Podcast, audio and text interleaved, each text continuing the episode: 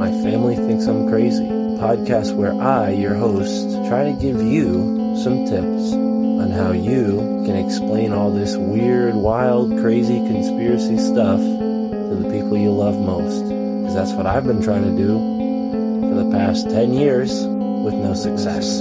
I've been telling everybody that our government is shady, but every time I do, my family thinks I'm crazy. The hollow earth,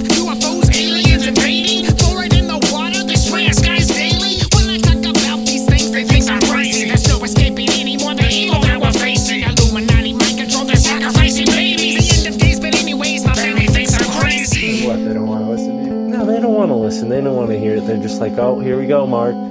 Off again with your. Mark being Mark again. Yeah, yeah. So, you know, that's the thing about podcasts is when you're on the air, and it's like therapy, you know? If I can't talk to my family about this stuff, I'll talk to you, Matt, and all our listeners. Just tell your whole podcast. Yeah. So who are we talking about today, Matt?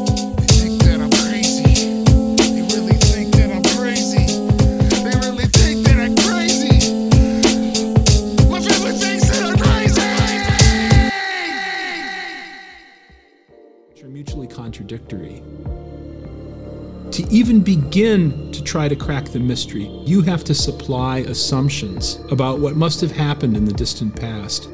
There's no direct evidence because no one was there to witness the event and there's virtually no fossil record. What we never observe, ever, is non living chemicals forming a cell. So, in a sense, we have a field of research where the important action has already happened.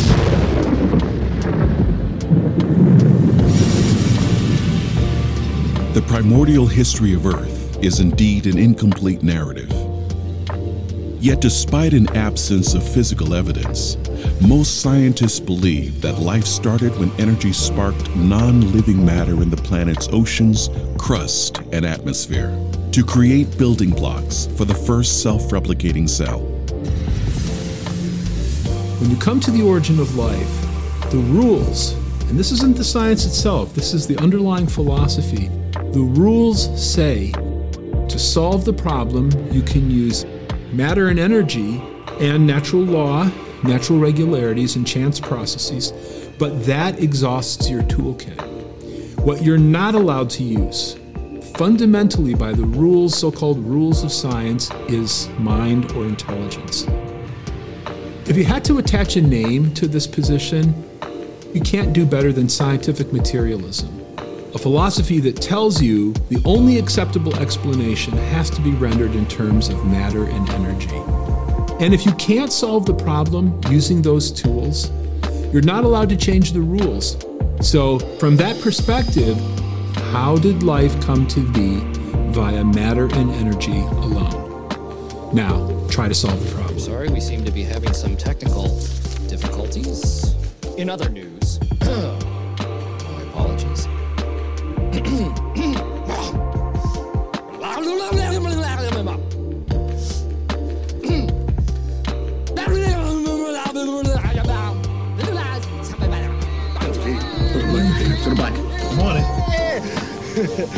I'm Bruce Nolan for Eyewitness News. Back to you, fuckers. The gloves are off, God.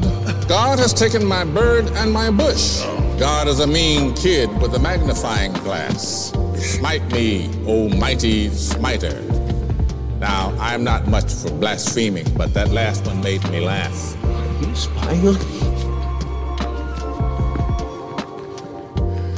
Who are you?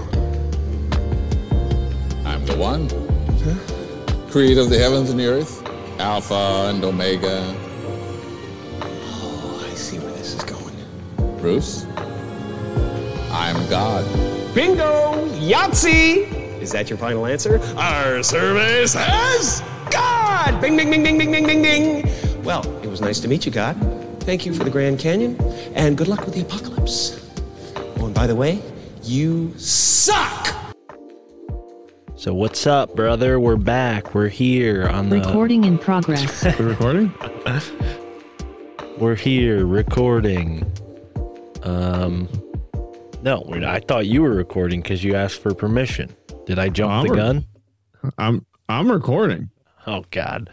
All right, I'm recording. Cool. Well, here we are on a My Family Thinks I'm Crazy one on one swap cast. I thought this would be a good way to promote our our Patreon show that we do together each on each other's respective Patreons. So take your pick. You can support one of us or you can support both of us. Either way, you listen to this show that we do. And we definitely have been focused on alchemy. It hasn't it hasn't been consistent, but that's our Yeah. main through line. And you're more familiar with this book than I, but I found it at the used bookstore last week and it was synchronistic because on the first two pages, uh, when the author is talking about his beloved father, he mentions that his father had a copy of Flammarion, Camille Flammarion's book called Really? The World Before the Creation of Man.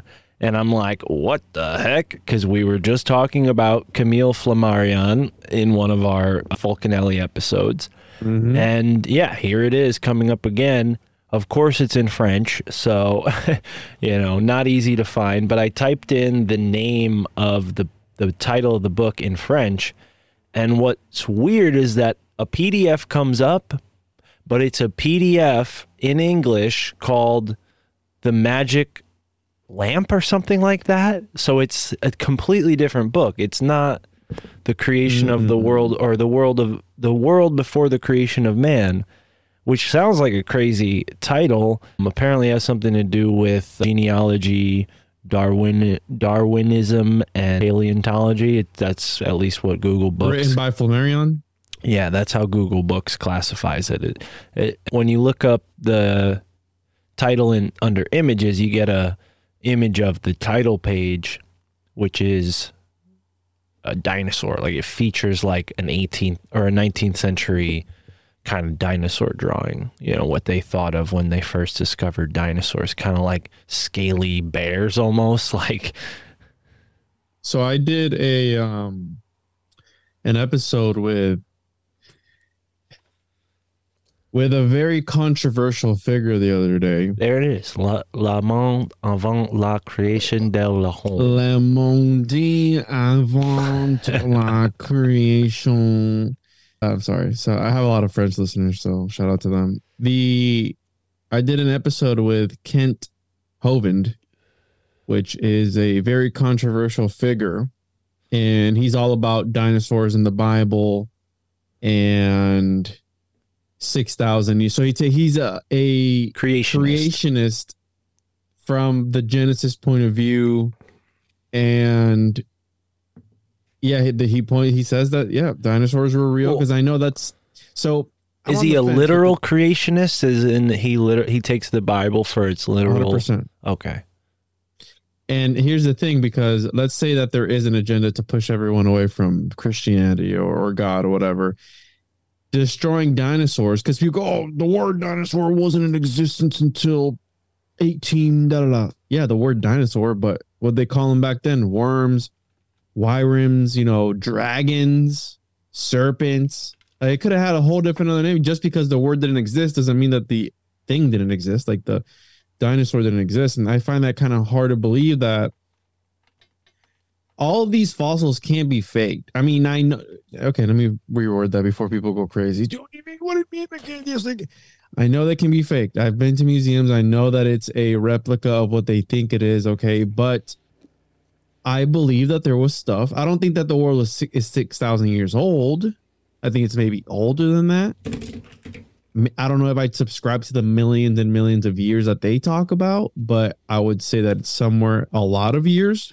you know, I can't I can't say exactly how many years, but it, it's interesting that that you brought up the whole dinosaur thing, and here it is right here in the preface, right at the beginning. What does it say here? Right, first in page. spite of of my manual dexterity, I did once manage to find a book. Oh, he's he's talking about how his father is a is a tailor, and he had like a, a bureau or a cabinet with all his tailor stuff in it, plus a ton of notes and books. And he finds that he owns the copy of Flammarion's The World Before the Creation of Man, and then another book by Walter Rathenau called Where is the World Going? So these books must have made a, an impact on the young author who was grappling with the fact that his father was a skilled craftsman and he was just a worthless poet, right? Like this was his inner struggle as an author. Uh, he wanted to have the respect of somebody who worked with their hands in a craft, and to him,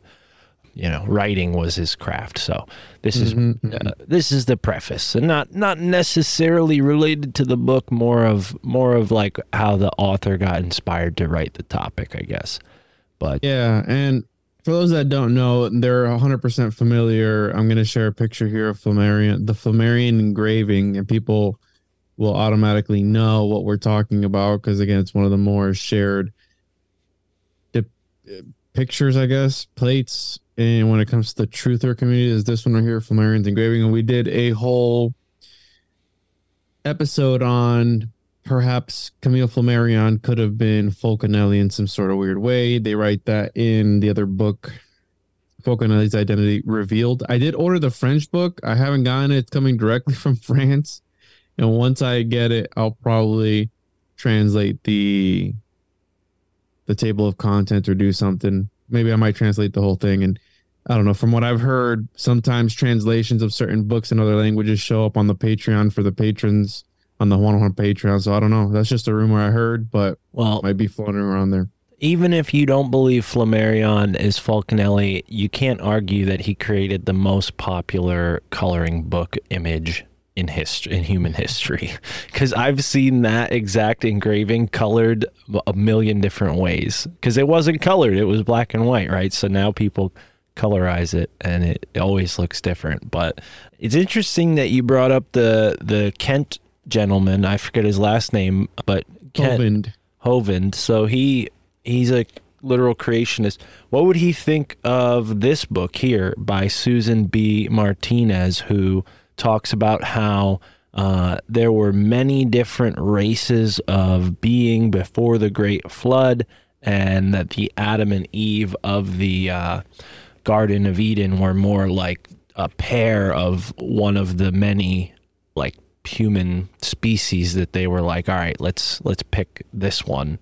And the rest of them died in the flood.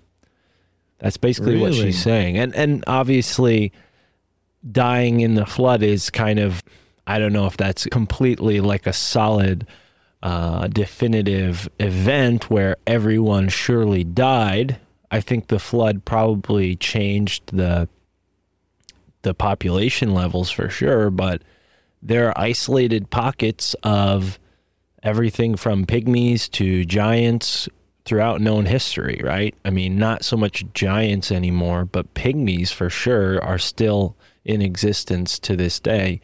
So just there is living evidence of, you know, different variations of Homo sapien. And although some people will say, oh, no, this is, you know, racist or whatever to say that the pygmy is not a human, they're not saying pygmies aren't humans. They're saying that pygmies evolved into a different delineation of human, of Homo sapien, away from the rest of us.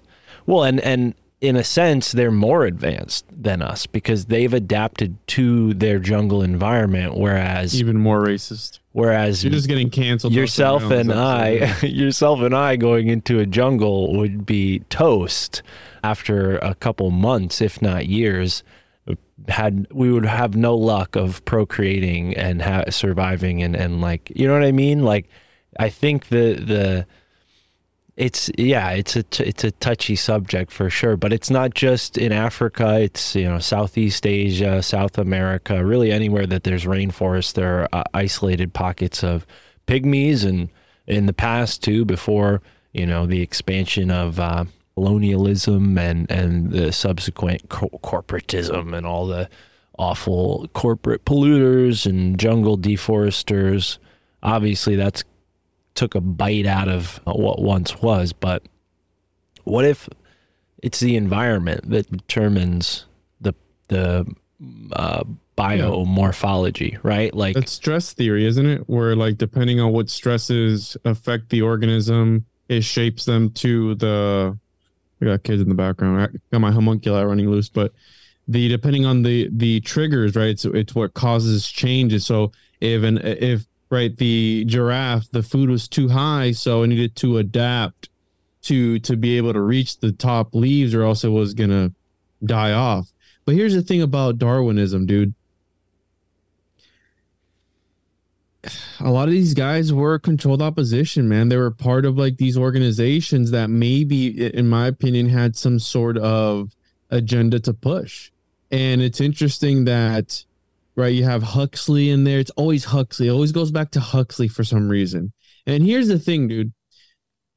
Because this is an argument that a lot of people use for evolution, like, oh, it's made to make you feel like nothing, worthless you're just you you came from a what do they call it the the primordial ooze like all this sort of stuff or like even with flat earth a lot of people say about flat earth like well if you knew that it was actually flat right? And that it's not just a space rock in the middle of nowhere and it's not going to make you feel worthless. And like to me it makes no difference if i know that it it if there's any more of an onto is it ontological shock? Is that the way you're supposed to say it? Uh, so let's look this up on Well, I think we just have so many attachments around the the concept of God that you know when you start to stray away from the typical archetypes that we associate with God, then yeah, it feels like that. But what if the creator that is the all consciousness what if he designed us to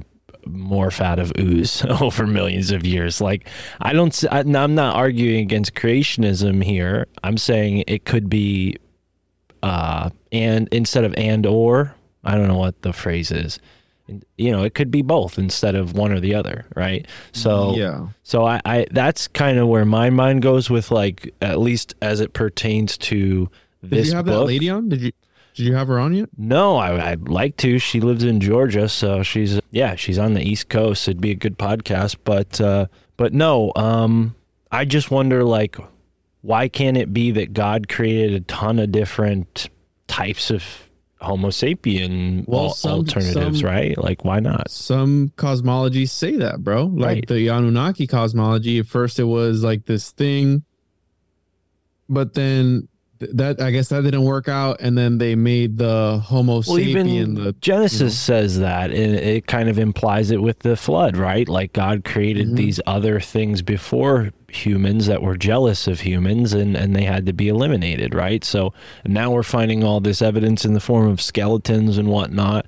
Some of it's been suppressed by the Smithsonian Institute, but yeah, like what if these giants and these pygmies were like, damn, like these people are they're perfect. They they have all the right proportions. They, they look how efficient they are at six feet high. Like us 12 feet high humans we got to spend twice as much money on house house material. We got to spend twice as much money on food you know? And then the pygmy people they're like we get beat up bushed around. We can't do anything. We got to hide in caves. We got to hide in the forest. Like you six foot people are great because you could you know at least defend yourself enough to you know be be able to move around in the world. And the giants are like geez you guys are so quick you know we fight and then we get tired. You know so like maybe this version of you know the biomorphology just won out over the others and that's what they were trying to convey. It wasn't like everyone else was evil and we were the only righteous ones. It's just like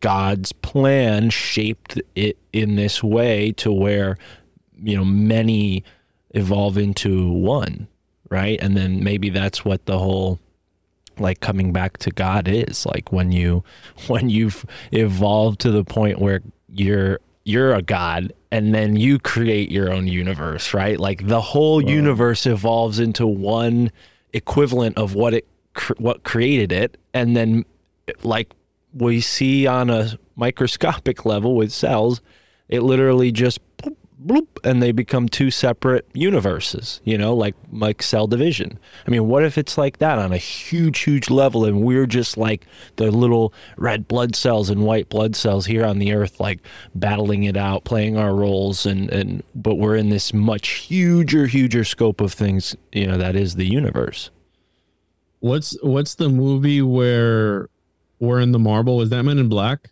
where the where the marble like it zooms out at the end and we're in the marble of like some game somebody's playing. I don't. I think I've seen that before because I Oh, could man, picture it, but Yeah, the MIB Marble Galaxy. So let me see if I can play this. Hold on. Yeah. So let me play this real quick so you can see what I'm talking about. So in in Men in Black, it, it shows like right the, the world and then it starts to zoom out and it zooms all the way out and it's actually a marble that some aliens are playing a game with.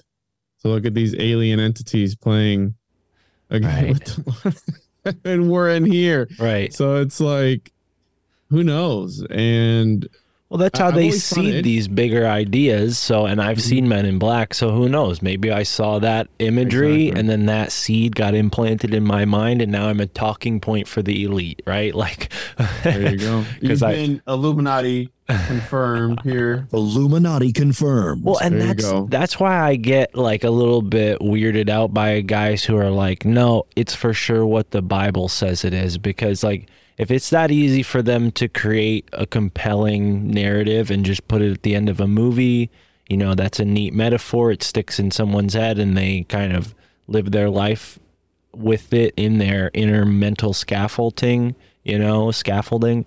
Uh, Like, how is that any different from the ideas in in the Bible. I mean, obviously, I'm not comparing Men in Black the movie to the Bible, but as media is concerned, like a message that sticks with you, you know, like I don't know, I just feel like to be attached to something that that happened that long ago is interesting.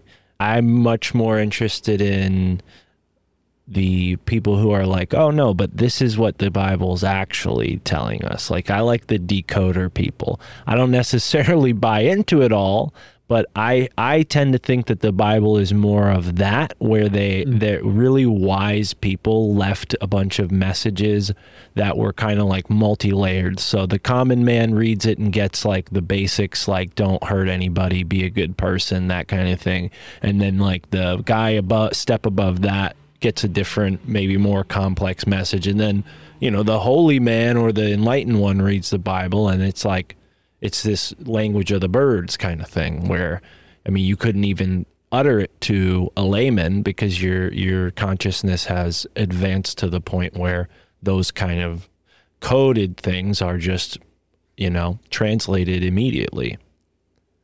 Yeah, and and that's the thing about the Bible. I there that's why there's seven different ways of interpreting the Bible. Historically being one of them, allegorically being another one, metaphysically being another one. I guess you can put that in there. Also alchemically, there's a reason why alchemists also broke it down. There's various ways, bro, that and I think that we have a watered down version of the Bible and a watered watered down version of the doctrines that were supposed to be presented in the Bible. And the reason for that being, I, I, I finished reading The Divine Invasion by Philip K. Dick a couple weeks ago.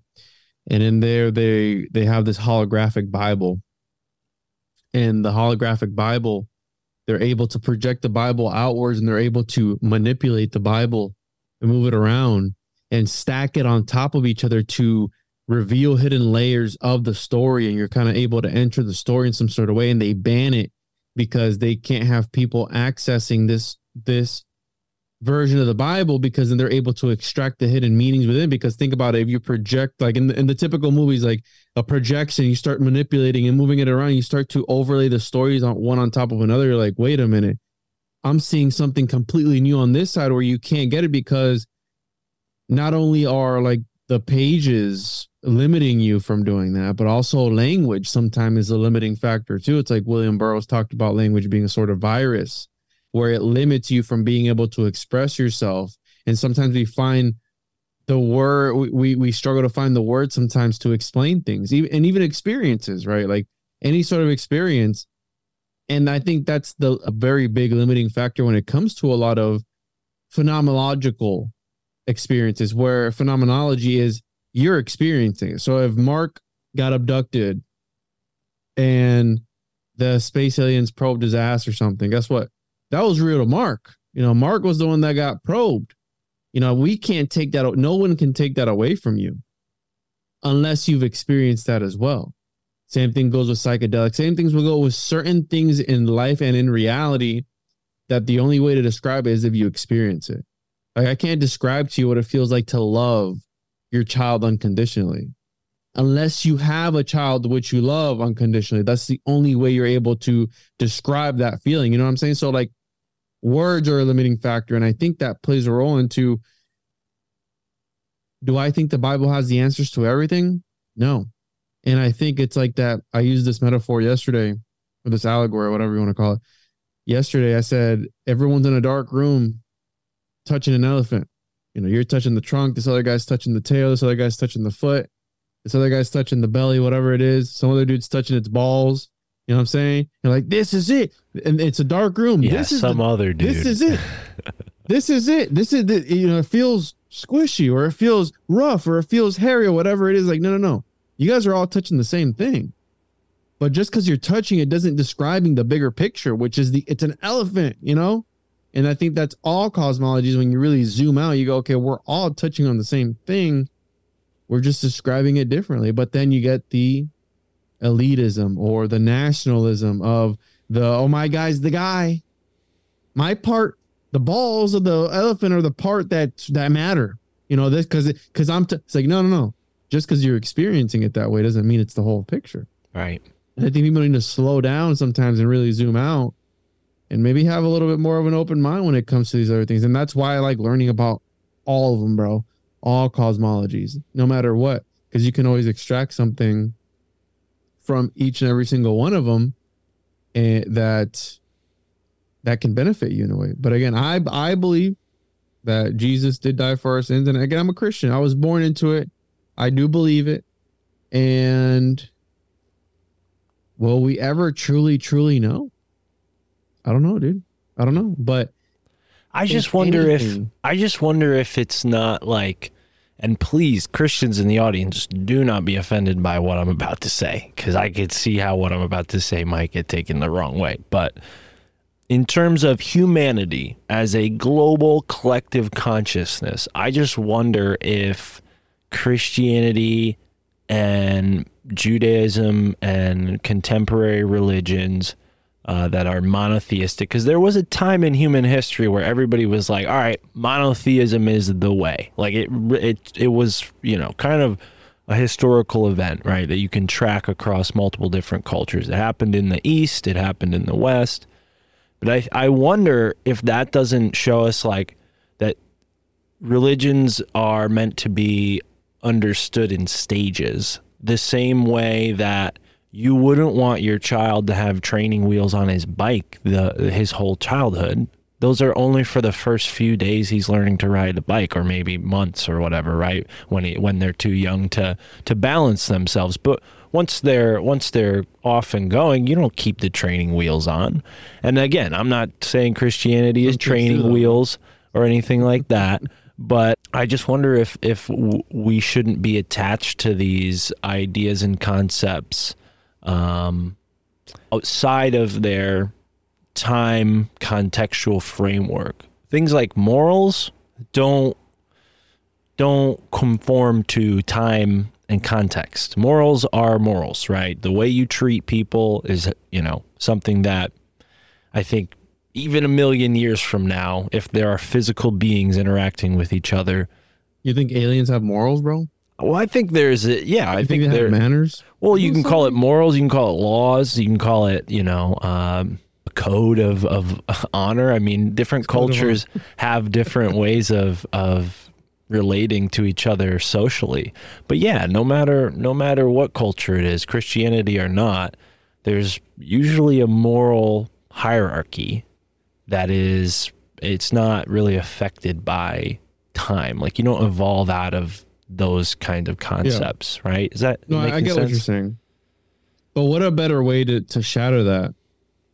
And I'm going to send you this Terence McKenna uh, lecture or talk that I was listening to today where he's talking about the UFO and the extraterrestrial phenomenon and how it the extraterrestrial they might be using it to take people away from that Christ point of view, world view. Because if you think about when the church started to influence reality and history and government and all that. It's been a long time. And that they're going to use the alien, the extraterrestrial, to shock people out of that way of thinking. Mm. And I mean, what what a better way, bro? If you wanted to disprove everyone's, they can disprove God. let- Let's say, okay, well, people are going to say that God also did. God create aliens? Like, you know what I'm saying? Like, eh, that's what people are. Well, God created them too. You know, but what a better way than the than for the government to come out and be like, listen, these are the ETs or whatever it is. If they are real blood and bones, who knows? But this is them, and they actually created us. Like the movie Prometheus. You know, we're talking about movies and planting thoughts and ideas, and it, they're planting memes, which is the smallest form of an idea, essentially. And memetics is the spread of information. So it's that they they are seeding us with these with this memetics, right? They're just seeding us with all these movies and all these ideas. In Prometheus, bro, there's no God in that movie. The God is the engineers. They're the ones that made us and then planted us and seeded us in the right. He turns into the black goo and then goes in the water and it starts to develop and and spread out and all that stuff. That would shock people out of a lot of things. I mean, some people wouldn't believe it. Well, if you look at sci-fi, I mean, there's tons of sci-fi that has like you know all sorts of interesting parallels to the real world. But I like to, you know, I don't disbelieve aliens. I think there's tons of evidence for the You think they're fake and Pleiadians. No, I, I mean, I think the government is lying to us about them. So, like, the government's version of aliens is fake and gay. But I believe in the Pleiadians. I believe in the people from Sirius. Like, I believe that humans could have come from other planets and seeded this planet a long time But you don't ago. believe in Jesus Christ, bro? Well, that could be a part of the Christian paradigm. Like I like these aliens could be Christian warriors going from planet to planet fighting the Satanists and Young setting Christian up warriors, garden yeah. and gardens of Eden. Like what if they, you know, they just they had a garden of Eden in the Pleiades and they come over to whatever they call this solar system and they set up a garden of Eden here. They do some Mm-hmm. planetary physics and make it so the Earth's just the right distance from the sun and the it has a moon that goes around it to keep things in balance or whatever. Like I mean, when you look at those kind of mathematics, obviously I'm not doing the measurements, so who knows? They could have just made it all up. But it does seem like the Earth is in an anomalously good relationship with the sun. So, and, and all these other planets. So it's like clearly this isn't just random, you know? Like, don't you mm-hmm. think that you know all of this wouldn't have lined up. And the scientists they kind of say the same thing but in an opposite way where they're like oh no because it's all so perfect life sprouted here. It was the goldilocks zone not too hot not too cold right in the middle. And it's like really? Is that is it that? Is that so there's so there's a hot solar system somewhere where nothing you know and then there's a cold one out there. I i tend to think that it's more like things are kind of in a proto stasis. And as intelligence or consciousness spreads out from a central point in the universe, more and more parts of the universe become living and connected to the rest of it. And we're, as earthlings, on like one of these outer fringes that's only just gotten interacted with within the past million or so years. And it takes billions of years for it to completely spread. So, like, our lifetime as humans is like the lifetime of one of your hair follicles on your head. And that's not to mm. say that your hair follicles are insignificant and therefore you're insignificant. No, because your hair follicles are you. They make you you, just like you make the universe what the universe is. Like there is no other Juan Ayala in the universe. You are a special, unique component of it and so is everybody listening and even the assholes who don't listen to our podcasts are they're a part of it too right? So They're not assholes, bro. well that's that's true because a lot of my family doesn't listen to my podcast so so yeah and they're not assholes but okay i'll take that back. But you get my kind of point and it, it does mm-hmm. go into that whole psychedelic hippy dippy kind of realm so i could see where people have a hard time getting behind that because like I don't believe the scientists who talk like this because I think they have a different purpose for sharing this information. I think this is more like what the the spiritual wisdom has been kind of pointing to, even in the Bible. I mean, you know, I think the Bible agrees with a lot more than people who follow the Bible give credit. Like a lot of people who follow the Bible try to live in this kind of like isolation zone where Bible only and I much prefer to see where it connects and coalesces with other things because in my mind that's how you prove something to be true is when you see it its logic repeating in multiple circumstances. If something works Mhm. it'll it doesn't just work within one you know vacuum of a circumstance. It, it should be repeatable. So maybe that's too sciency for some people but I, I think i'm i'm i only came to that conclusion from a very spiritual place if you could believe it or not. So yeah i don't know. I feel like i'd have a good conversation with this uh creationist guy but it kind of connects to what the morning of the magicians sort of thesis is that um, it says this book remains a sophisticated philosophical exploration of the repressed phenomena and hidden histories that ask its readers to look at reality with ever awakened eyes um, and it also says their study of secret societies, starting with the Rosicrucians, suggests that such changes are actively being pursued in the present day by a conspiracy of the most spiritually and intellectually advanced members of the human race. And that's kind of, I mean, that's where a lot of this stuff I hit like a, a fork in the road where I'm like, wait, so is all of this like all meta spiritual, metaphysical kind of stuff? Like is that like the religion of the elite because they're using it against us? And like that's why they've keep kept it all secret from us? Or is that like is it truly evil and you know we're being tested by not you know indulging in all that right like i still kind of hit that fork in the road when it comes to magic and secret societies cuz you know, from everything we've researched, researched, it seems like there's a, a pretty valid path to do like all this ritual and occult stuff. Like it exists. It's not just fantasy.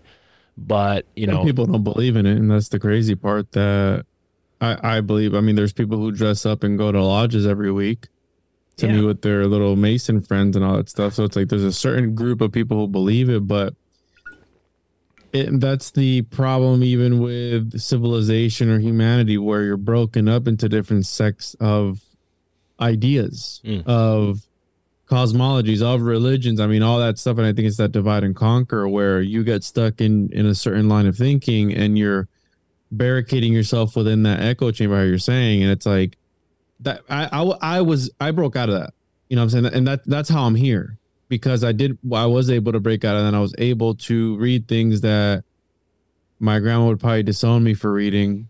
I- i've i've went down rabbit holes that you know were forbidden that i i at any point i would not even think about doing. And it came with its its feelings. And i mean i have people who write to me all the time. Excuse me who will tell me like hey i was pentecostal too bro and it feels dirty like thinking about these things you know because it's bro we were taught it was blasphemy like you're gonna be possessed and all this stuff and it's it's fear based it's trauma based and I was able to overcome that, and, and that's how I'm here now. And I am a skeptic, and I am, if anything, dude. Like I tell people, I'm not trying to take away from anything. I'm trying to prove it. How you're saying, we want repeatable results. So if you're sure in your faith, if you're sure that this is the way, then what does it matter what anybody else says? If you're sure, if you are sure in it, and that's all that matters. Well, and you know, and I almost like I hear that and I'm like, yeah, of course people can be possessed, but I don't necessarily think that that means that studying any one subject could leave you Of course if your your mentality isn't solid, but that I think that's the point of these practices. It's like you don't go and studying this kind of stuff until you've kind of strengthened your mental capabilities to kind of wear an idea and then take it off, right? Like that's an i- that's a concept that you need to be you need to be able to kind of put the hat on, take the hat off and put it away. Like you can't just adopt every single thing you read, obviously. But it, it gets into this tricky realm when it comes to things that are like I mean possession and and you know I'm almost done with season two of Twin Peaks, and it was funny. Isaac, he asked me if, if by us talking about these things, if we are carrying yeah the agenda forward. You know how you're saying like if this is the elite lizard interdimensional egghead people's religion, and here we are talking about it, are we are we doing the devil's work, if you will, by carrying this forward? And and here, I don't see it that way because I see it, it the more you know, the better it is. Because I'd rather know my enemy than be completely oblivious. To Well, and, know what I'm and also, I think there's like a power that you give to anything when you're afraid of it. So, by being strong enough to say, I can learn this without it affecting me, or I can learn this to strengthen my mental, spiritual, and physical framework. Because I'm not, you know, I'm not perfect. I get paranoid sometimes. I get, I think like, oh God, did, did that connect to this? And because this happened, now this happened. And oh God, what did I do wrong? Like, geez, man, it really bothers me. And uh, yeah, I, I try to, I try to kind of keep myself centered and and pray and meditate for those reasons because I, I it's not that I don't believe in religious concepts. I just don't believe in the religious organizations that espouse Yeah. those concepts, right? So like Neither do I. possession could be a thing without necessarily subscribing to that Pentecostal idea of possession, right? I mean, maybe that just proves that it's real because there's multiple you, you see it everywhere. People have different ways of dealing with it. To me, that just means that people have a real uh, issue with this. Otherwise, why would they be coming up with solutions for it? Well, it's interesting you brought up. I think her name is Diana Pasulka, and she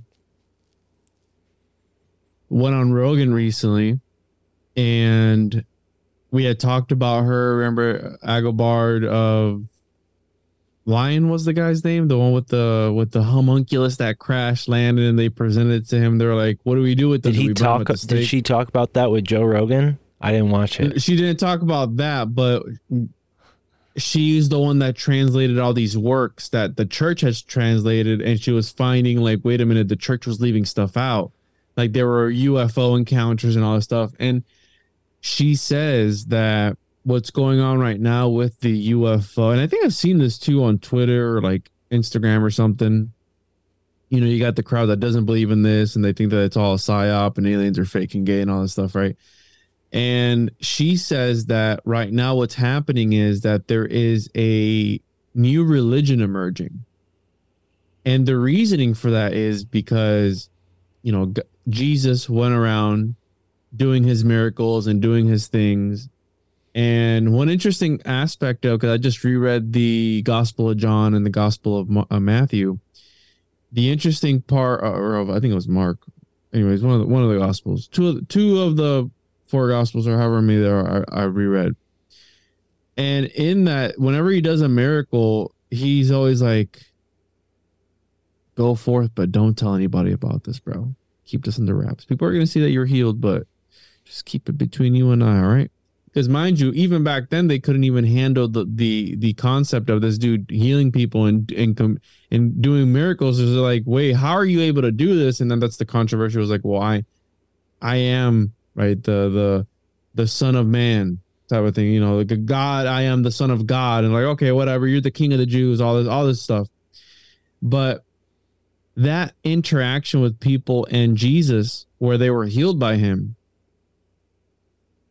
when people are having these experiences with these abductions, these UFOs, where they're being healed or they're being something's being done to them, you could see where they where people would start to believe, like, wait a minute, this is God. And it goes back to that Terence McKenna thing where the UFO itself is he was talking about it being a sort of projection of the soul or something weird. I have to re-listen to it again, but he was talking about it's like a projection of the soul. And that at the end of the day, like at the end of all the rabbit hole, like we're gonna figure out that the extraterrestrials are us type of thing. I'll I'll send it to you, bro. It's Terence McKenna. He was talking about the abyss, different abysses, and it's really interesting because I love Terence McKenna, even if he was a governmental asset, but he bring forth he brings forth a lot of interesting concepts, and she believes that right now there is a new UFO religion emerging.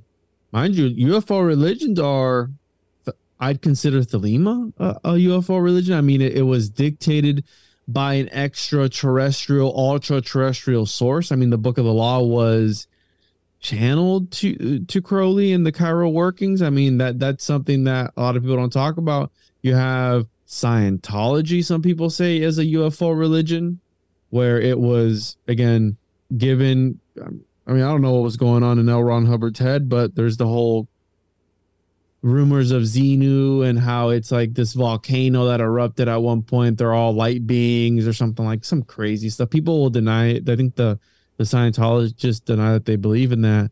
But that's a weird one. What else is a UFO religion? There's a few, but she believes that there is a UFO religion evolving. So emerging. So imagine that, bro.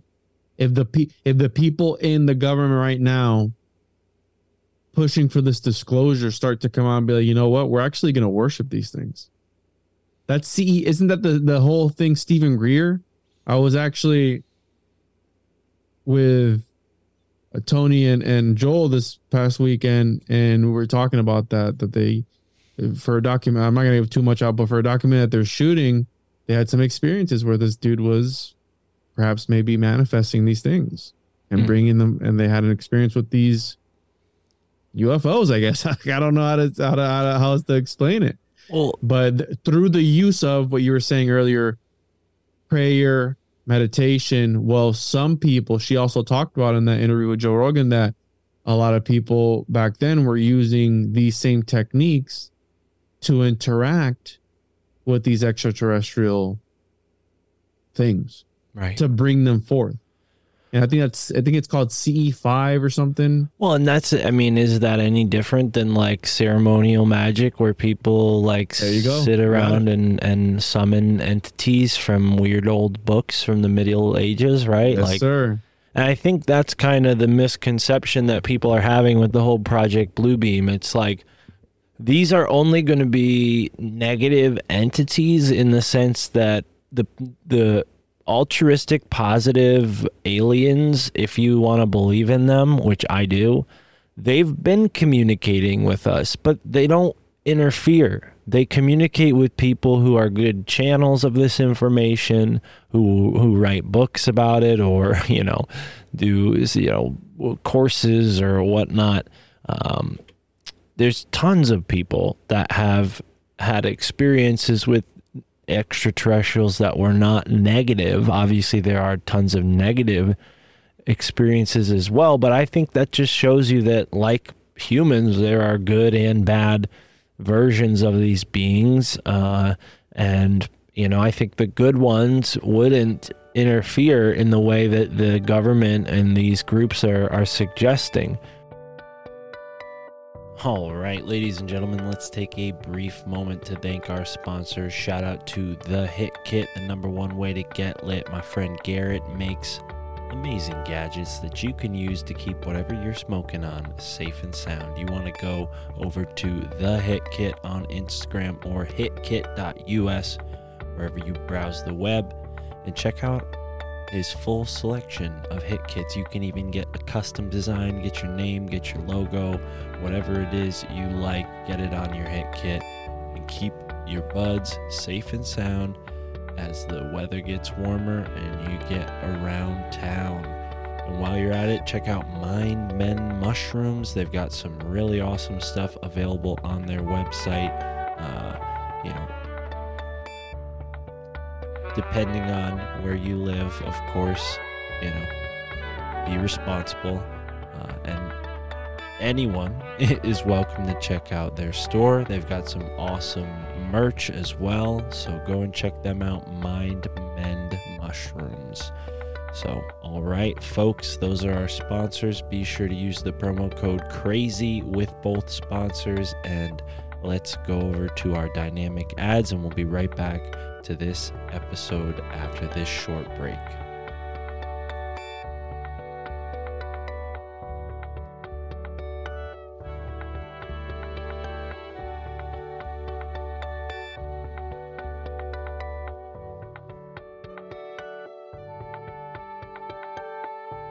I don't as far as CE5 goes, I've heard some weird things about Dr. Steven Greer, but I don't, you know, I don't know.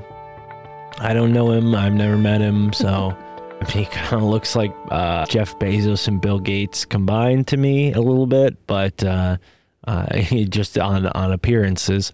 But yeah, I don't know. I mean, again, it doesn't strike me as anything new. I think it just in the past people thought of it as ancestor worship or angel Yeah. summoning or you know worse things like demons and jinn and but you know now people have a sci-fi framework for reality so they're like oh yeah these are aliens these are us from the future or these are Yeah. these are beings that are just like us and you know that's what uh, the channelers tell us and and if you think about it like I don't know. I mean, of course, all these people who channel and whatnot, they could have just read books about ancient culture and said, oh, the ancient peoples worship the Pleiadians, so let's talk about the Pleiadians.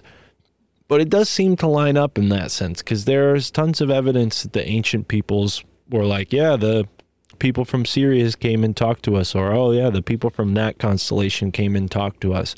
And then they would build monuments aligned with those constellations. So it's like, you know, not only does that take a lot of mathematics, um, I just think it's it's a it's no wonder that the government would want to get ahead of that and make everyone afraid of aliens when if you look at ancient history, not to go all ancient alien cuckoo on you, but I think the aliens or whatever these other entities are, I think they had some kind of interaction with us in that time period. They might not have built everything for us like History Channel suggests, That's but racist. they they definitely, you know, were here. There there's no doubt that humans remember entities that didn't resemble your average human interacting in tangible ways in the human history. And I mean, sure, they're they're thought of now as mythological or or subconscious archetypes or whatever. But I honestly, I think that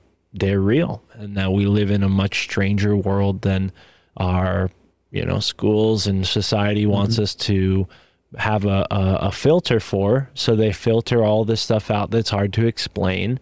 And they give us this very, very small lens of reality. And then when people have these interactions with benevolent beings, they can't risk that lens widening. So they have to lace it with fear so it closes back up again. So they get everybody afraid of hmm. aliens. They get everybody thinking, "Oh no, aliens are here to steal your DNA." And maybe they the military does that themselves, guised as aliens, so that we fear these beings that could help us, right? Like maybe they realize like, "Oh, these guys from other planets are clearly a threat to us." They could turn the 99% against the 1% by just saying, humans, here are what your leaders have done to you. You know, so they have to give you like a fake version of that and make you think that the aliens are going to come here and enslave us all when maybe they want to, maybe it's the Underground Railroad to Venus, bro. Like, who knows? Maybe they're going to free us from this prison planet and Kim Jong un and, and Is that where the Vladimir Putin and Joe Biden are. What's that? Is that where the Jew tunnels go to Venus, the Hollow Earth Jews? But dude, you're, you're saying something really interesting because I was just watching this documentary on on Netflix with my wife, and it was about this. I think it's called American Nightmare. Let me see here, American Nightmare, and it was about One of the beautiful American Nightmare that show. It was about a home invasion kidnapping in 2015 and the story was so bizarre that this guy was telling and the chick that nobody believed them that they believed that they were staging it But think about that. It's so bizarre that nobody in their right of mind would believe them. And the entire time they were telling the truth. And this plays into like Fritz Springmeier territory, where again it gets dark, but when a child is telling you, Hey, Ronald McDonald is coming into my room at night, and use your imagination, right? And as a parent, you're like, Yeah, yeah. Ronald McDonald's not coming into your room at night, please. Or what's the purple guy? What's the dude's what, what's the purple dude's name? The I tried to bring this up with you. Are you talking about the Hamburglar or or Grimace? Grimace. It's like, well, Grimace is coming at in at night scaring me or whatever. And it's like, you disregard, but listen, listen, because there was a tweet of the guy in New York. He's like, listen, I hear Jews under my house. I hear people talking as a Yiddish or something underneath my house. And he was tweeting about it, and nobody believed it because it's so ridiculous. No one believes that. No one's ever going to believe you. That's what I talked to Nick was- Bryant about. I asked Nick Bryant about that. If if you know people who are committing these crimes gaslight investigators by making the crime scenes appear satanic, like Oh, instead Oh, wow. of instead of Yeah. instead of doing a real satanic ritual for satanic ritual's sake, they commit a crime and then in order to throw the evidence, they, you know, cut up a goat body or something nuts or cats or whatever so that when the investigators find the crime scene, now they're off in this satanic direction. That was a big angle with the satanic panic whole thing and you know what Nick Bryant is really good at is sticking to the facts and saying like you know either way the fact is children are being abused and the government is you know covering it up. So you know all of that aside he did he did answer my question in, in a good way and kind of elaborated on how that might happen. But he actually kind of went against that and said he he believes there are real satanic cults operating in the United Oh, States. 100%, bro. and uh, I mean yeah I I don't doubt it but I definitely you know it, it's something that you hear people say and it kind of sounds sensational. And it you know maybe i have that doubt because i want i don't want it to be true. I don't want to live in a world where that's a reality but i mean the world's a dark place, bro, and that's the Yeah. problem that you you can't ever underestimate anything because of that. And dude, even Fritz Springmeier even goes as far as to say that people who've experienced alien abduction, they're actually what they did experience. Those were implanted memories, and what they might have experienced was some sort of assault on them. And that's the way. That's the way of their brain coping with what happened to them to say that they got abducted. And I've had a couple friends who have these podcasts where people call in with stories, right? We got we, we know Merkel and we know other people who do the sort of same thing. And I've had other people who have told me before that they've had people on their show where they were describing an assault that happened to them in a form of like, hey, I encountered alien beings or whatever it is. A, again, as a sort of defense mechanism, if you will, for that. So that just throws a, a wrench into all the gears, right? Because it's like, wait a minute. So then is the alien phenomenon a thing? Is it the brain making it up? But you can't discredit, you know, we talked about Agobard of Lyon, stuff like that. That that's not the only one in history. There's plenty other ones in history. It's like, what were those people experiencing? Were they all being assaulted in some sort? I don't think so because it, otherwise it would have been written some other sort of way. Like it, it's weird, right? You know, like it's it, it's a phenomenon. It's something is happening. Something how you're saying. So, humans remember a time where they were in contact with entities or whatever it is. I don't think it's easily as dismissible as that. I think that it, I think it's multi-layer, multi-dimensional sometimes, and I don't know, man. Like the the what I know you and I have talked about like Fortean stuff and Keel and the ultra terrestrials. If anything, I like that, and I love the way that Cryptid to the Corn put it, where the Mothman is like this interdimensional raccoon. Whenever he like teleports into this dimension, he's like scatterbrain trying to run away from people, and people they go, "Well, he didn't really attack us. He was just kind of scared." And I don't know if you watched the documentary Moment of Contact, I think it's called, where the well, we talked about it on the Fulcanelli episode. I don't know if you did you watch that documentary where they encountered the the the red eyed being that smelled like sulfur in a corner in Varginha, Brazil, I think it was. I think we Oh talked about it. Maybe on like the end of the year episode I did where we talked about cryptids. No, it was like- more it was more recent. This one right here, Moment of Contact, where No, I didn't see this. Bar Bar Varginha, Brazil. Right, And right, right, right. I heard about this. No, I didn't watch it. They're calling it Yeah, the well- Roswell of Brazil. They encountered a being like this. It was a red-eyed being with like some horns, and people remember it being scared, like just in in, in a corner, like oh, it, it wasn't attacking us. It wasn't doing anything wrong. It was trying to get away because it was scared. Right. So again, maybe these things aren't supposed. And these are the people that these are the three girls that saw it. Who say how you're saying not all these things are bad, not all these things are demonic. Some might be.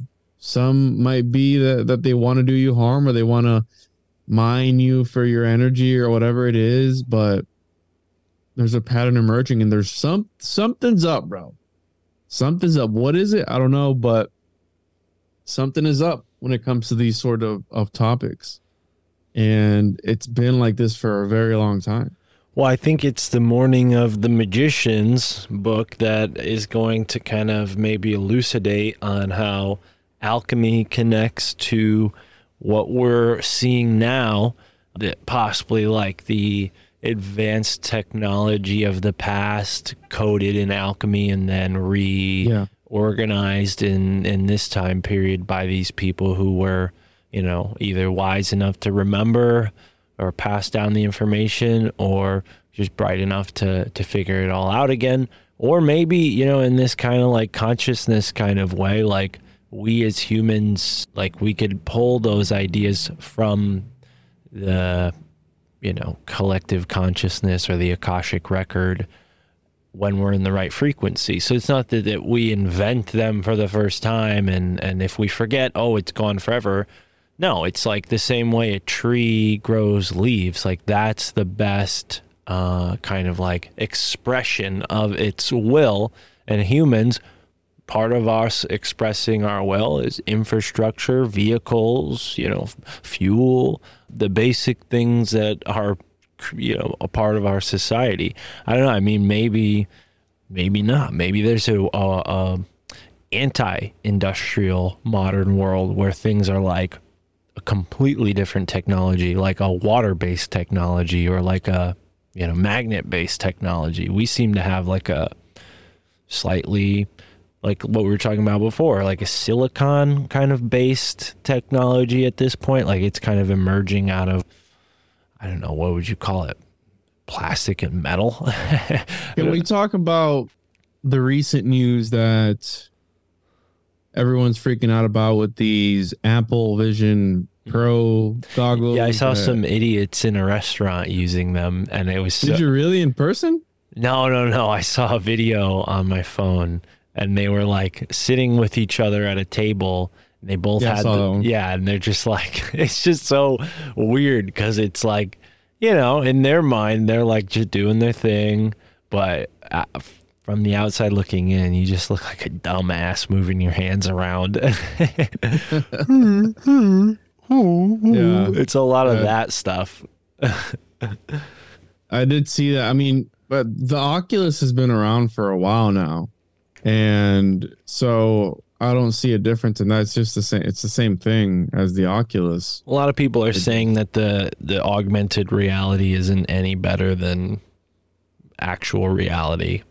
And I, I think honestly until I think some people will disagree with that though, bro, because there are people who have sex in these other virtual reality worlds. But I'm being serious. There's full haptic feedback suits because think about it, dude. You can literally be whatever you want, whoever you want.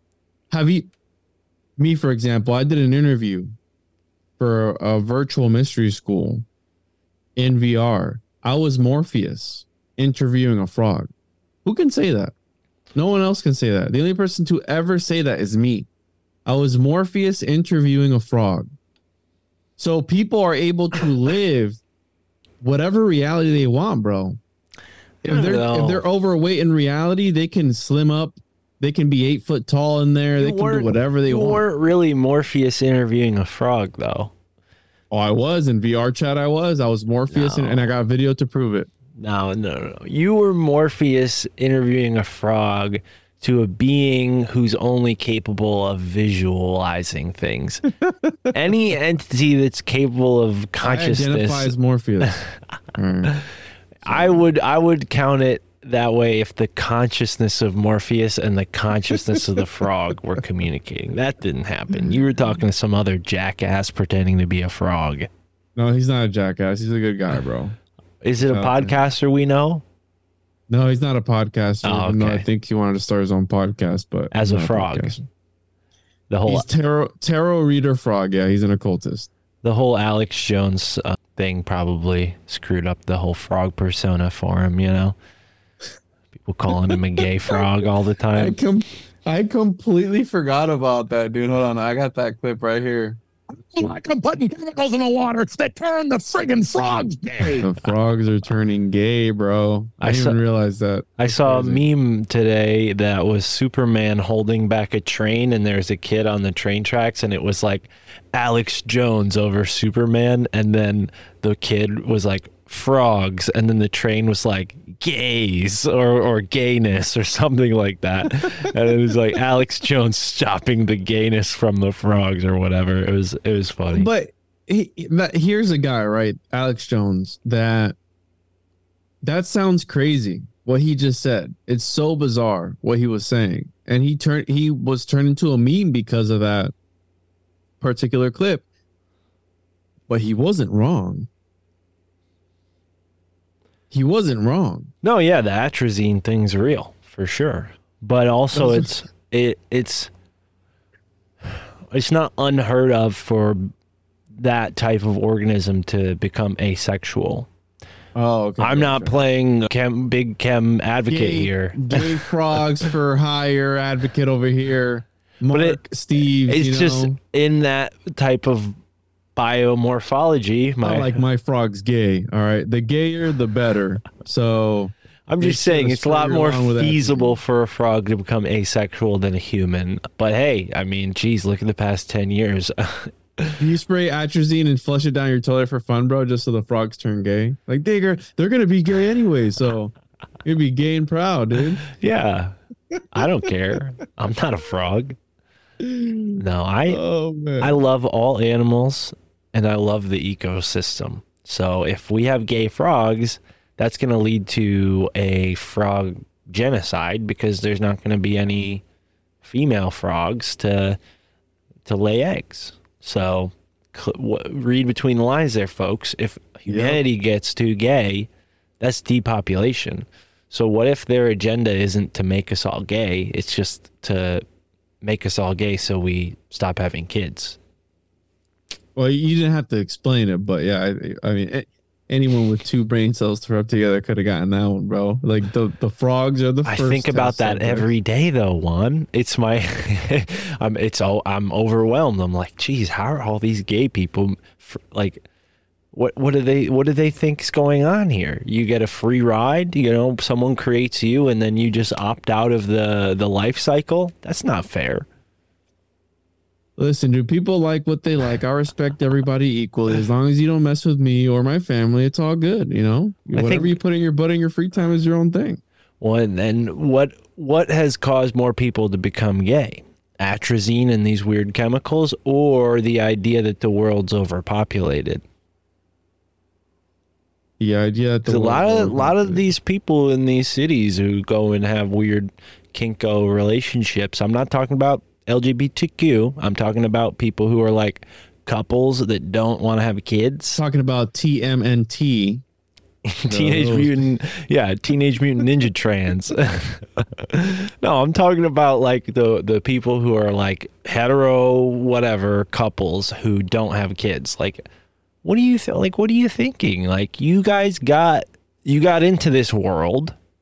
You don't just get. It's not a free ride. Bring someone else into this world. That's how life continues, right? And I don't know. I feel like maybe we what we just kind of veered into a really controversial subject here, territory. but but it's worth mentioning because yeah, I I love all people, but I also think that it is inherently selfish to uh, understand these um, symbiotic concepts, right? Like overpopulation is inherently a flawed concept. I don't necessarily think that there is such thing as overpopulation. I think what it is is, is it, population get out of balance. Normally, Well, go ahead. here's here's the thing. I was where I was this past weekend, going from from where I'm at now to where I was, which was a very small town feel when I was driving around, not a lot of traffic. You know, everyone was super nice. I was like, wow, everyone's so polite. And going from that, I, I kind of liked that. I was like, I could live here, right? Is this is someplace in Tennessee. I was like, I could live here. I can't do the cold, but I can do this, right? Everyone's nice. It's small. There's not a lot of Bro, winter oh, doesn't even exist anymore, dude. Winter's faking gay, dude. We only got like No. six inches of snow all winter. And I live in like a place where they're like, oh, yeah, we get a lot of snow here. Bro, where is New England? Where is that? Is that Massachusetts? What what is that? Are you retarded? Yes. New Yes, England, I am. New As a England. matter of fact, I am. All right, so like New York State kind of looks like a, a big mitt with like Long Island Sound as like a thumb stretching out. Everything east of New York State is considered New England. So that's Connecticut, Rhode Island, Massachusetts, New Hampshire, Vermont, and Maine. Oh, so it's a variety. It's a grouping. Okay, so it's not like one. yeah, place. you're in the you're in the you have there's a name for the area you're in. It's called Florida. It's Florida. huge. It's called Florida, bro. But us small states, we get gl- clumped into regions like this. The Mid Atlantic states are Pennsylvania, New Jersey, Virginia, Maryland, Delaware. You know, and then there's the there's the, you know, I mean, geez, We're, we're on the flaccid phallus that is Florida. That is Drake's freaking hog that came out that was on the internet this week. People were were freaking out about that because Draco's hog. dude is hung like a horse, bro. I mean, the, he's the goat. And That's he's undefeated, bro. Everything this dude touches turns to gold, and he's hung like a freaking centaur. Now he went So- to China and had some crazy surgery, bro. I, dude, He got like extra inches added on. He's cheating, dude. There's gotta be. That thing was unworldly. That was like a. He's taking the the the the Ozempic for dick size. Yo, where can we get that, dude? Uh-huh. I was I was it'll go directly on the shaft, like if you had to inject that. I was listening to a podcast where someone made that joke and they were like, imagine if there was Ozempic for dick size, how many guys would be like I take it. how many guys would like die for a bigger dick? Like like the take ladies like dying to lose weight. I mean yeah, it's uh I I didn't see the image. I heard about it, you know. Uh just like I didn't watch the beheading video or any other gruesome shit that gets thrown around on the internet these days. I don't watch it. beheading video too. Yeah, when I when I think of beheading videos, I mean it's right up there with pictures of Drake's penis. It's all on the same level for me, so I'm just like not interested in Well, I muted anything. a lot of a lot of words on Twitter, Mm. And that's Drake's hog still made it through. the dude, there was there was a magnitude four earthquake off the Florida's. I'm just learning about this. What in the heck, Dude, So you were so. Uh, Drake's penis news rocked you so hard you missed the fact that there was an earthquake. dude. What in the world? Yeah, no, that's that's wild. Wow, that's crazy. I just I believe that like all these stories and news things like you know, the more the more room you have in your brain for stuff like that, the less room you have in your brain for, you know, Morning of the Magicians and all these wacky books we talk about on the show. You know. Which I enjoy very much. Yeah, yeah, that's Yeah. the thing I do. well, and I know you do. That's why I'm a little surprised that we took this tangent, but that's okay. It, it's So to be clear, I did read Morning of the Magicians, all the parts that had to do with Fulcanelli, Okay. because Bergier is one of the guys that allegedly came into contact with Fulcanelli in 1930 something. when the Nazis were trying to find him, right? Well, no, no, the the precursor to the CIA, I think it was the MI. Uh, I forgot the name of it, but yeah, the not not the Nazis, but the government, the whatever came before the CIA, which was, I want to say this precursor. Hold on, to CIA, the Office of Strategic Services, the OSS. Yeah. I could have told you that. the OSS was like, "Yo, how did this guy know about nuclear? What is that? The Philosopher's Stone? Alchemy and the Secret Research for Exotic Matter by Joseph P. Farrell. And it's oh, basically oh, bro. That's an OG dog. Well, I think it's essentially like Joseph read Morning of the Magicians and was like, all right, I'm going to take this a step further. Because when I found this book, it was a little bit out of my league because I'm like, okay, yeah, this all makes sense. Like I could see how alchemy and, and this, you know, intelligence world and the military over, overlap like that.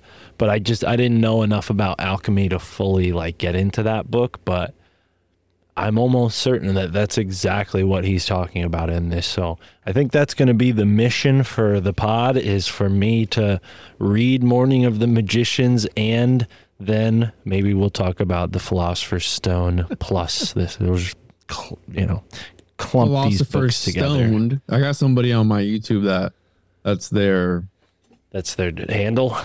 yeah, that's their hand. Philosopher's Stoned. That's what we are, dude. I mean, you, Yeah, I'd be smoking. I'd be smoking some of that alchema crack. yeah, you got Right the f- you got your little uh, golden pen of of uh, you know elixir there. Me, I have my beaties. Yeah, dude, but I'll, I'll check that out too because there are there is some stuff, and I do. I don't have anything coming up here, so I'm gonna. I've been podcasting every single day. This is my second podcast of the day. I did two podcasts yesterday. I did two podcasts on Tuesday. Yikes! You're podcast on- heavy, dude. You're you're you're carrying a heavy load into the weekend, dog.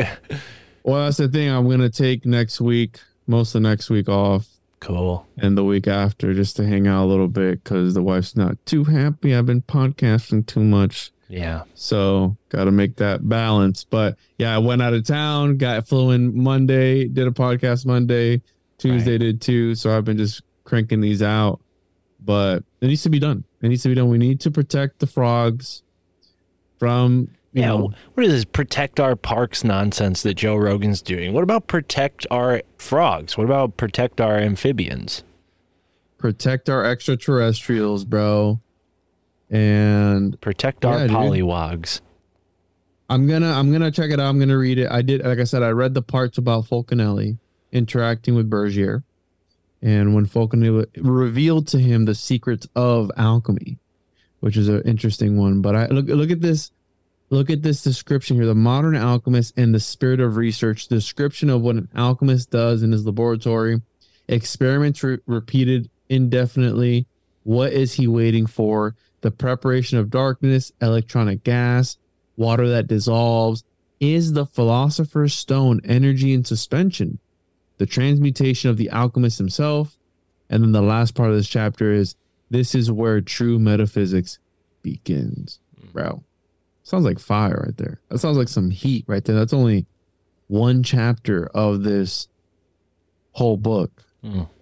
So it's interesting that you did find that. I've been meaning to go. We were get, we were supposed to go when I was in Tennessee to a coffee slash used bookstore, but we ended up we ended up in the studio for like twelve hours that day. So you know, hanging out. Well, we went to dinner too, but we hung out the whole day. And then Tony wanted to go dog man hunting at night. like 30 minutes away from where we're at. I was like, no, dude, I'm a big, I'm a big bitch when it comes to that, bro. I can't do uh, demons or anything like that or dogmen. What? You're admitting this on the podcast that you Yeah, bro, 100%. You won't catch me, dude. I've been hunting before, and one night we were up in a tree stand, and mind you, it's pitch dark. We're in the middle of a swamp, and this is over by the by the Space Coast, over by Sebastian area. People know Vero Beach area, and we're up in this tree stand, and we would turn on. We're in front of a feeder because we're doing wild hog, and we're in front of a feeder, and we only have a night vision scope. So we were we were shooting a crossbow and we had the night vision scope and then we would turn it on periodically to see if there was anything by the feeder. And so me and my friend are talking, come to find out that the area we were at not far from there off of I-95 there had been a Sasquatch skunk ape sighting almost in broad daylight it was like a class A sighting or some class B. Like I don't know how they rank. It was like one of the high right. Like a lot of people had seen it. It was still light out. They saw skunk ape. Mind you, it was like five aerial miles from where we're at.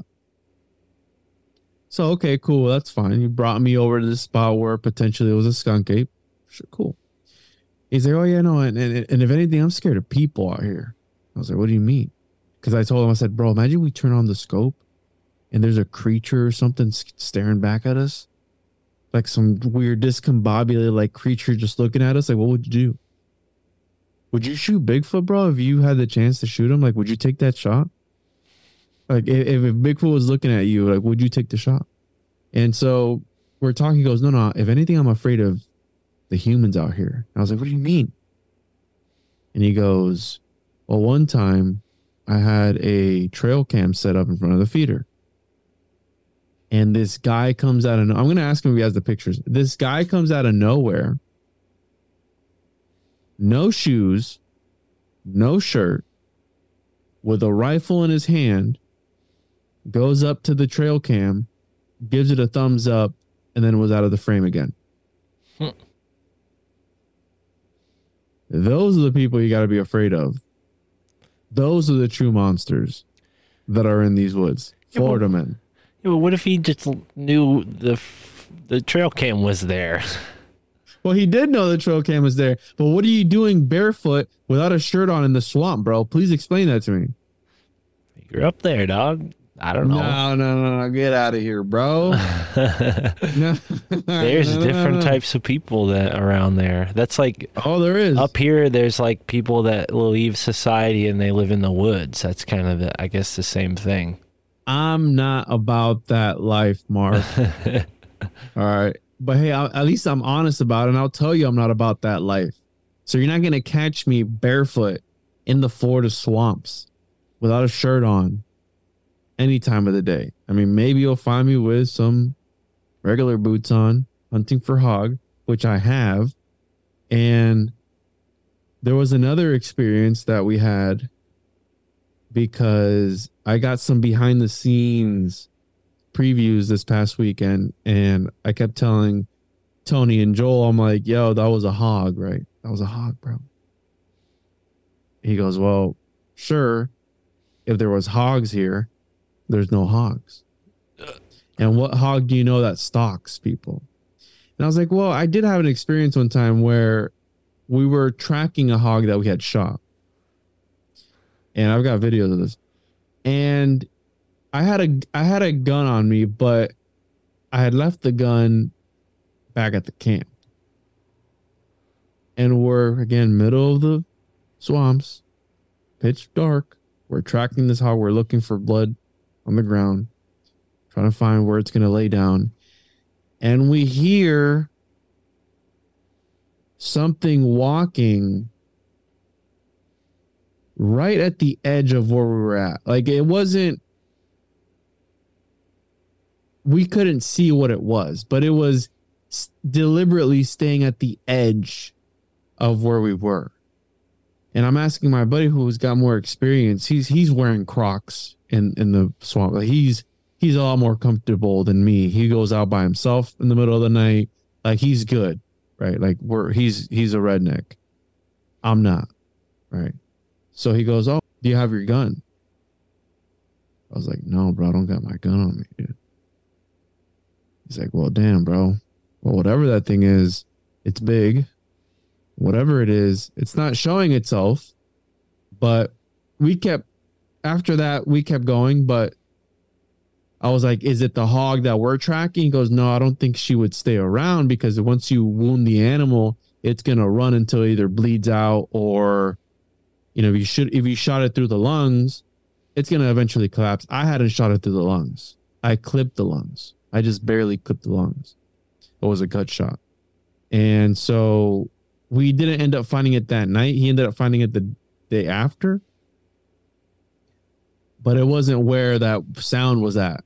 You know, she ended up laying somewhere and dying somewhere off, like close to where we were at. But whatever that sound was that we heard on the edge there was, it could have been another hog. But it's weird because when you pull up on them, they book it. And this thing was sti- the weird part was that it was sticking around. you know, it's like it was sticking around, almost like it was waiting for us or something. But I don't know, bro. I mean, it's a foot. Could have been a skunk ape, dude. Yeah. Who knows? But All right. So you you don't it's not, you know, for no reason that you have that much caution. Okay, I respect it. that's why I keep the 10 millimeter always on the chest holster because you just don't ever know. I don't know if I, because there's stories of people who are like, they see skunk ape or whatever, and it starts to telepathically communicate with them, like, don't shoot. Mm. Have you ever heard that story? You heard that story? That guy Yeah. that. I mean, I don't know if I believe in that, dude. Like, Well, I I mean, dude, I've heard a story about Sasquatch killing somebody and I'm like, how do we know that that wasn't just like a person blaming saying Sasquatch? Yeah. right. And like, what if that's how a lot of these? I mean, I- I literally heard this on a comedy podcast yesterday. Shout out to our our god Shane Gillis. Uh, he made the joke of like, yeah, what if Sasquatch is just like. Some dude killed somebody and was like, "No, it was a chupacabra. I swear. Like, there's a chupacabra around here." And then like Joe Rogan and, and Matt McCusker were laughing Yeah. like, "That's all cryptids are. It's just dumbasses making excuses." But I, I don't know. I, I think there's a there's a case to be made that these things are a product of our consciousness in the mm-hmm. sense that like the forest like brings on a different level of projection capability where like what if actual figments of your imagination could take form in places where you are the only one for miles and miles around? So like these people have like a real visceral experience of mm. something that is real and it takes an imaginal form using their conscious energy. Like it actually exists independent of them but Yeah, an egregore. Yeah. well, and and also it's like if you were walking into the forest with 30 people because maybe only 5% of them or 5 out of the 30 believe in the phenomena, it wouldn't be able to appear like that. It might appear like a a wood knock or a stone Yeah. being thrown, you know. So that's I I like to think in those terms that like maybe we're interacting with these places in this feedback loop kind of way where like these beings don't really show themselves that way unless we're there to see it. Like the whole if a tree falls in the forest does it make a sound? Um, i think there's some truth to that. I don't remember where i've heard that but it's the observer effect essentially right? So yeah I, I mean if if these beings were like bears or you know you know alligators or, or another creature that we can like trap and and hunt then then they they would have been trapped and hunted by now you know i think Uh, I these agree. these beings are either something above us that we just don't have you know the conscious ability to perceive in a way that would make them prey for us you know i mean there's species of animals that went undiscovered up until like a I couple mean- hundred years ago. Well, even the mountain gorilla, like until somebody went looking for it, it was a myth. A scientist, the went, mountain gorilla, you people before 1880 or 90, it could have even been later than that. People didn't believe in gorillas as a real creature. They just thought that that was something that Africans made up, like a myth. Really? Yeah, yeah. And then scientists actually had to go out and and yeah, and they went into the rainforest where you find them, and they were like, oh yeah, no, these African people are telling the truth.